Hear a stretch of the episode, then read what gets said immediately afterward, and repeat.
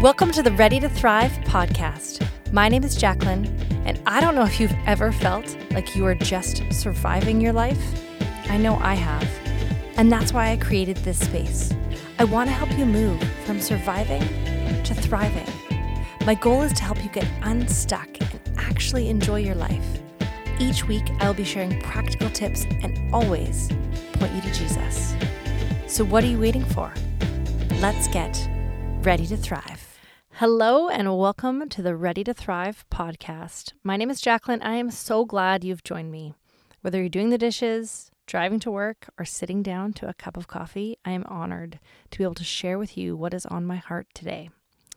Now, I've kicked off this podcast with a series on overcoming overwhelm, and today's topic is a big one. Today, I want to talk about dealing with head and heart clutter, which I think I'm just going to call soul clutter. We've covered physical clutter and all things purging related, and soul clutter actually has a lot of similarities. A lot of us end up with junk in our heads and our hearts, and we don't really know how it all got there. We know we can feel bogged down by it, but we also don't really know where to begin or how to really deal with it. Can I first say, if you identified with any of that, you are not alone. I actually think nearly everyone, if not if not everyone, struggles with some sort of head and heart clutter. And we don't usually call it that. We call it a foggy mind, confusion, anxiety, depression, fear, overwhelm, anger, and the list goes on, really. And like I've said so many times on this show already, I'm not an expert, but this is something I have experience in. Both the experience in dealing with the debilitating the debilitating issues of head and heart clutter, but also coming out of it and fighting it off when it wants to rear its ugly head again. I also want to say if you are feeling hopeless or desperate, I want to encourage you to turn this podcast off and call someone you trust. Be brave enough to share with someone how you are feeling. Don't go at it alone and know that you are worth it. You were created on purpose and for a purpose, and your life matters. So, this is a really big topic, and in many ways, I feel like not tackling it at all. It is something I would rather avoid and leave up to the experts, but I know God has placed it on my heart to share with you a bit about my story and a few things that I'm hoping would offer you some freedom. Tools you'd be able to use to unlock the stuck places where you sometimes find yourself. Okay, so a bit about me. Just over two years ago, I found myself in a pretty big pit of depression. I was actually a few months out from having our third baby, so it was labeled postpartum depression. I actually had two different friends tell me in the same day, I think you have postpartum depression. So I did the only thing I knew to do, and that was go see my doctor. I still remember the drive there. I was alone. I guess my husband was watching the baby. I don't really remember, but as I was driving, I was thinking that I was such a failure. I couldn't believe that this was my life. You know, I haven't thought of that drive at all until right now, but, and actually, I don't think I've really shared it with anyone, but I just remember this deep, heavy feeling. And my doctor was so great. She gave me quite a few tips and suggestions as to how to cope. She said to get some childcare help, some exercise, try to get a bit more sleep, which is always a hilarious suggestion to a mom of a young baby. And at the end of it all, I looked at her and I asked her for a prescription for a medication. I wasn't going to fill it out right away, but I wanted it just in case, just in case I needed it. So a few weeks went by, and I remember driving in the car with my husband, and through uncontrollable tears, I asked him, What if I do need the medication? It felt like there was no other solutions. I had tried to incorporate my doctor's suggestions as best I could in that season, but nothing seemed to help. So I started the medication, and I was so disappointed because my body immediately responded with flu like symptoms, and I had to go off it nearly as quickly as I had gone on it. And in this way, too, I felt like a failure. Another few weeks went by, and things felt even more desperate. I wasn't sleeping well, but I never had. All throughout my life, I'd felt tired. I'd always struggled to fall asleep and stay asleep. And when I was sleeping, I slept lightly. I would wake up so tired and spend my entire day telling people how tired I was. And I just thought this was normal. So somehow during this time, my husband had arranged for us to go to a movie on Valentine's Day. We were able to leave the baby long enough to drive directly to the theater, watch the movie while eating popcorn for, uh, for dinner, and drive straight home. I remember on the drive home, my husband asked me again if we could pray about my situation. I was always so frustrated by this question. This was a medical issue, not a spiritual one. I didn't really see how praying was going to change anything.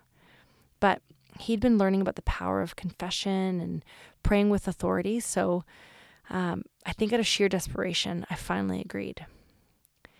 And I remember we sat there on Valentine's Day, which is super romantic, and I confessed everything that came to the surface. He used the analogy that we were already going to the dump, so I might as well throw anything on the truck that popped up. Everything that came to mind, anything from my past, and anything that the Holy Spirit highlighted. After I had confessed and we had thrown everything onto this truck, he prayed for God to essentially take it all away. And that is what I have learned about dealing with head and heart clutter. God does all of the heavy lifting, but we partner with Him through our confession and surrender. And I couldn't believe the lightness I felt. There was a physical lightness in my body. I had been a Christian for most of my life, but this was the first time I really felt free. My postpartum left and it didn't return. I couldn't believe how letting go of these things I'd held on to and the things that had held on to me made such a difference in my life. All along, I thought I was protecting myself by holding on to secrets and shame, but those things kept me in bondage. The enemy tries to lie to us by telling us we're better off keeping the things going on inside of us to ourselves when it is the act of bringing them out to the light where we find freedom. The biggest thing for me was a deep root of bitterness that I had against my husband and his job.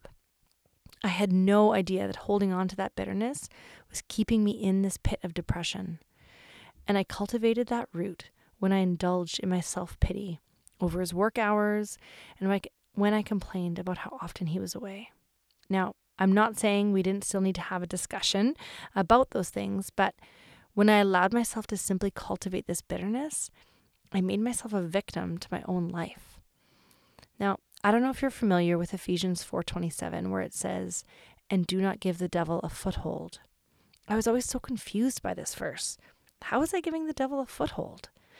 When I read the amplified version, I had an aha moment.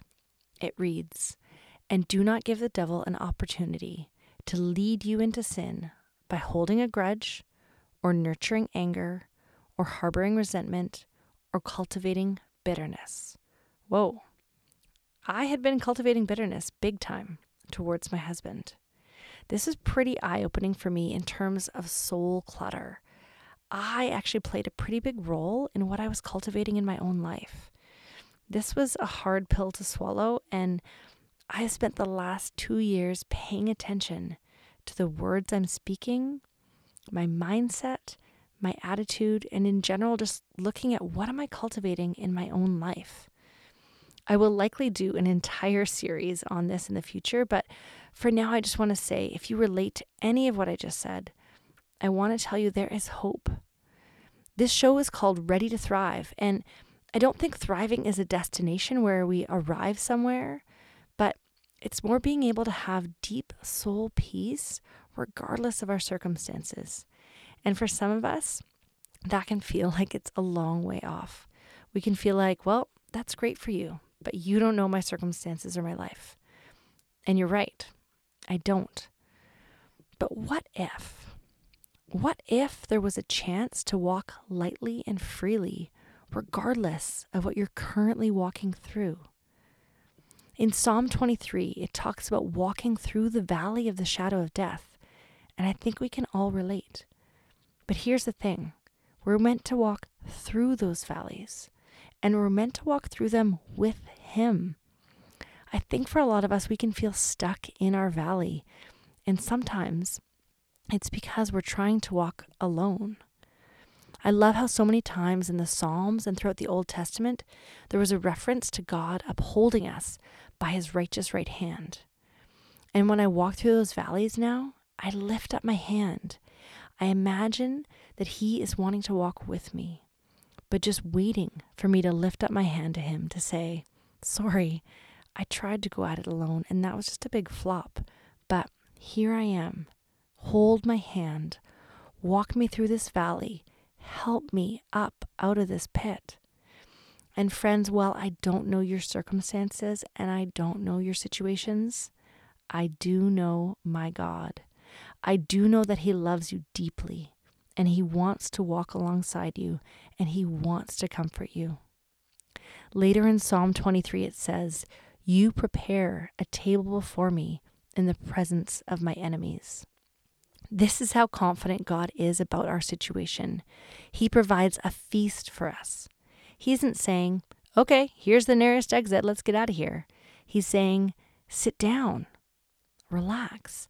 I've prepared an amazing meal to fill up your soul, even despite crisis and chaos around you.